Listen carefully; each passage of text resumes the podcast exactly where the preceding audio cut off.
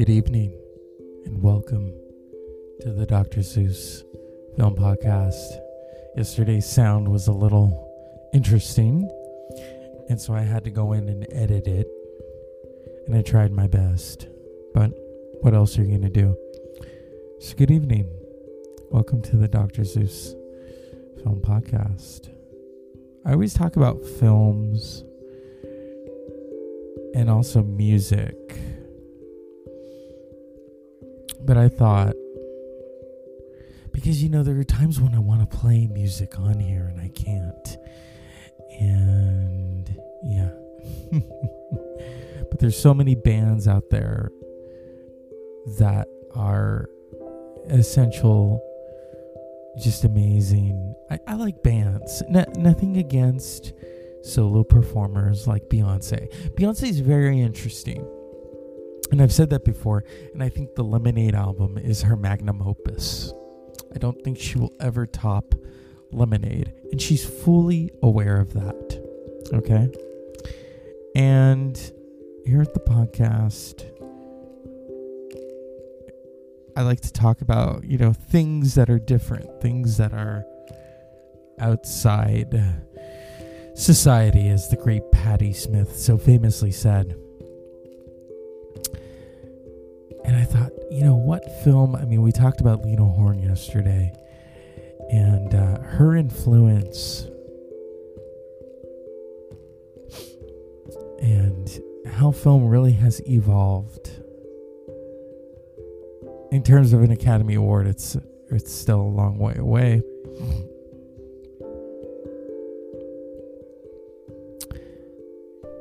Could talk about Billie Holiday. I could talk. I I loved Billie Holiday. What else can I say about her? Uh, so many people have played her. Andra Day really played her really well. It was a sad film. I've never watched Diana Ross's version. I've seen clips. And I want to give a shout out to my friend Roz. I don't know where Roz is. And my friends who I went to school with, my professors, who one of them, in fact, had Roz, we've often wondered what happened to Roz. So, Roz, if you're listening, this is the Dr. Zeus film podcast. We went to school together, and I remember you telling me about going to a drive in. I think it was in Fresno or Bakersfield, and you went to go see Lady Sings the Blues where Diana Ross brought to life Billie Holiday. Roz was such an amazing person, so kind. Um, talked about her life. She did not have an easy life. And I think it was because she grew up in, in the 50s during a time of segregation in the 60s. And she didn't really talk about it that much, except in class. And I always felt for her because she was so intelligent. She loved to learn. She loved music. Oh, we talked about music a lot. But she talked about you you could see she'd been through a lot. And here we are, this is 2021 and we're still talking about racism. We're talking about BLM and but also how music brings us together. And I think Roz would agree with me on that. How Diana Ross playing Billie Holiday. That was her first major film. She, in fact, received an Academy Award nomination for Best Actress. Didn't win. And what's sad is, is that, was it Berry Gordy? Someone in the Motown department took out this really mean ad against Liza Minnelli, who won that year, and said, "Don't vote for her just because who her parents were." And I thought that's sad. That's that's that's a sore loser right there. And this is before the Academy Awards. Well, ultimately, Liza won. Liza May Minnelli in Cabaret, which is such a great film, such a dark film. And we're not going to play any clips tonight. I'm just going to talk about film and music and how it brings us together. And how, when I worked in the library in college, those conversations that I had with people, like Roz, were intimate. We were talking about art, we were talking about music, things that brought us together. And I'll never forget, Whitney Houston had just put out I Look to You. And we were talking about it. And she loved my honesty, and I loved hers. And she said to me, What did you think of that performance? And I said, It killed me because she just pissed her voice away. And she says, Thank you for saying that. She just, it's like the power in her voice left. And even though there was emotion still within that, you could just see Whitney was not ready to go back. She was not ready for that comeback. Even though many people thought she was, she was not ready to go back on tour. And Roz and I talked about that. We also talked about black entertainers. You know, Aretha Franklin, I don't know if Roz told me this. I think she did. Aretha Franklin to the day she died, as well, until the day she stopped performing, always demanded her money before the performance because she was aware that so many black performers had been ripped off. And so Aretha wanted payment upon arrival before the show, and then she wanted it in cash, and that was in her purse on stage with her.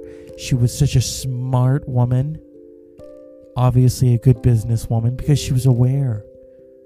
She says, No one's going to cheat me out of my money.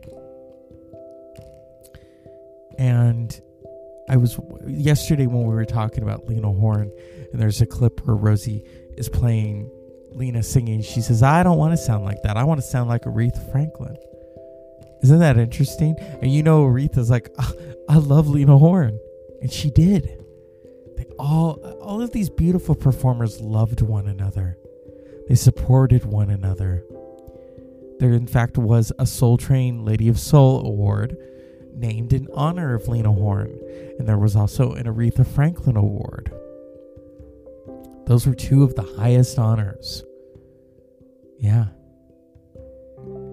And as I talk about this, I think of Roz. And I know that my friends who are listening who also knew Roz were wondering what happened to Roz. I hope she's okay. I also think of my former coworker at the library. His name was Richard. Very intelligent, wicked sense of humor. And he loved working with Roz. He loved talking to her. And often they would be in conversation, whether it was during a tutorial or just talking. And how how powerful conversation is to talk to people, to get to know them. And that's why I do this podcast is to connect with all of you. It doesn't matter how many listeners I get. As long as one person has listened and I've reached you, that's all that matters. I also want to give a shout out to Aisha, who I am so blown away not only by her art, but her activism. She doesn't back down. And I saw the stories today on Instagram, and I am so proud of you. And yeah, I, I agree totally. Because they were, you know, it's not you cannot celebrate when there's genocide and people trying to be their voices snuffed out. I so totally agree with that. And she and I are working on I need to watch the movie and then we're to do a show. Lots been going down personally and professionally. But when I do this podcast, this truly is my passion and I've often said this and I've been doing this for 3 years with no signs of slowing down. I do these 365 days a year. I don't even know what season I'm on. I never really counted the seasons because it's continuous. Because, you know, with podcasts, you have to have a season one. It's like, fuck that. I'm not going to do a season. I'm not going to. As Fiona Apple so famously said at the VMAs in 1997, I'm not going to do it like everyone else does it. I love that. What an extraordinary performer Fiona Apple is. And I remember the first album title and how powerful that album was is the fact that she used words and language. It was along the lines of Patti Smith, and that it was also along the lines of Billie Holiday. It was so jazzy. And I love that. Here she's playing the piano and she's spitting out these lyrics, and they're honest and they're raw and they're visceral. It was also along the lines of Bob Dylan. In fact, Bob Dylan and her both won awards that year for their albums. Her for the song Criminal, and then he for Time Out of Mind. And I love how I can jump from film to music and talk about it and the importance of it. This is so important for us to talk about art, especially in these times, to talk about films, TV shows. If there was a film right now that I could tell all of you to watch, it would be Auntie Mame because it's such a colorful film. And even in days of longing and laughter, it will really pick you up. It has the ravishing Rosalind Russell as Miss Auntie Mame. Book is also really wickedly funny. And so this is just us talking about art talking about film and music and why it's so powerful and why it translates. And today I was on my way home from having a late lunch and I was listening to Strombo on Apple Music. And it, it, he played the, the the cult, such a great song. And then he played a song by Tragically Hip that I'd never heard before about New Orleans. New Orleans is sinking, I believe. And I was so tuned in. I couldn't change the dial. It was like just flying down the road listening to Apple Music hits with Strombo. And those who are part of the LNC, we know about that. And we tune in and we listen and we are transported. And I want to thank him for that. Just for letting us all be a part of the ride. And finally, when it's always a part of the ride, I think of Mr. Um, Bill Hicks. Because Bill Hicks so famously said about life it's just a ride. Unpleasant dreams.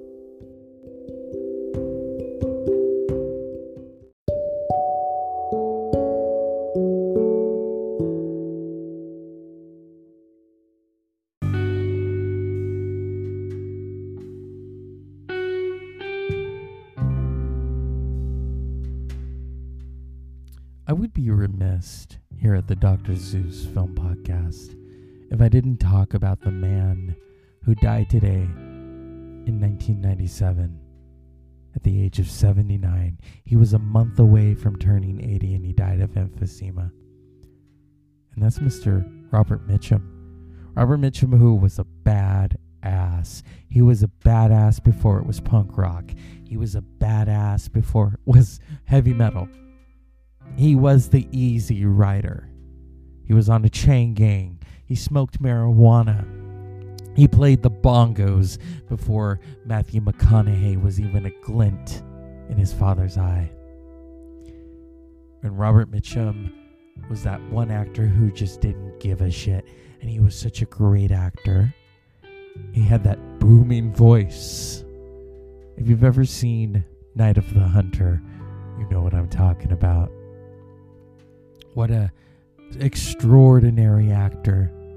Nobody very barrel chested. Had this visceral energy, very sexual energy too. When I talk to people about Robert Mitchum, they all say it. Cape Fear. Night of the Hunter, G.I. Joe, Out of the Past. So, what was the other one? Two for the Seesaw with Shirley MacLaine. He was also in a lot of war films. Oh, God, Robert Mitchum. What happened, I guess, toward the end of his life, he, you know, was diagnosed with emphysema. And it was in 92, they were making the film Tombstone, and he was going to have a role. But because he was so ill, he ended up just becoming the narrator. And I think they gave that part to Charlton Heston. Yuck.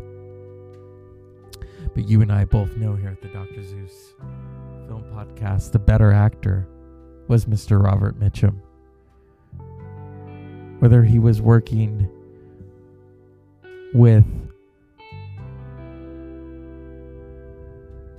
Gregory Peck and Cape Fear or working alongside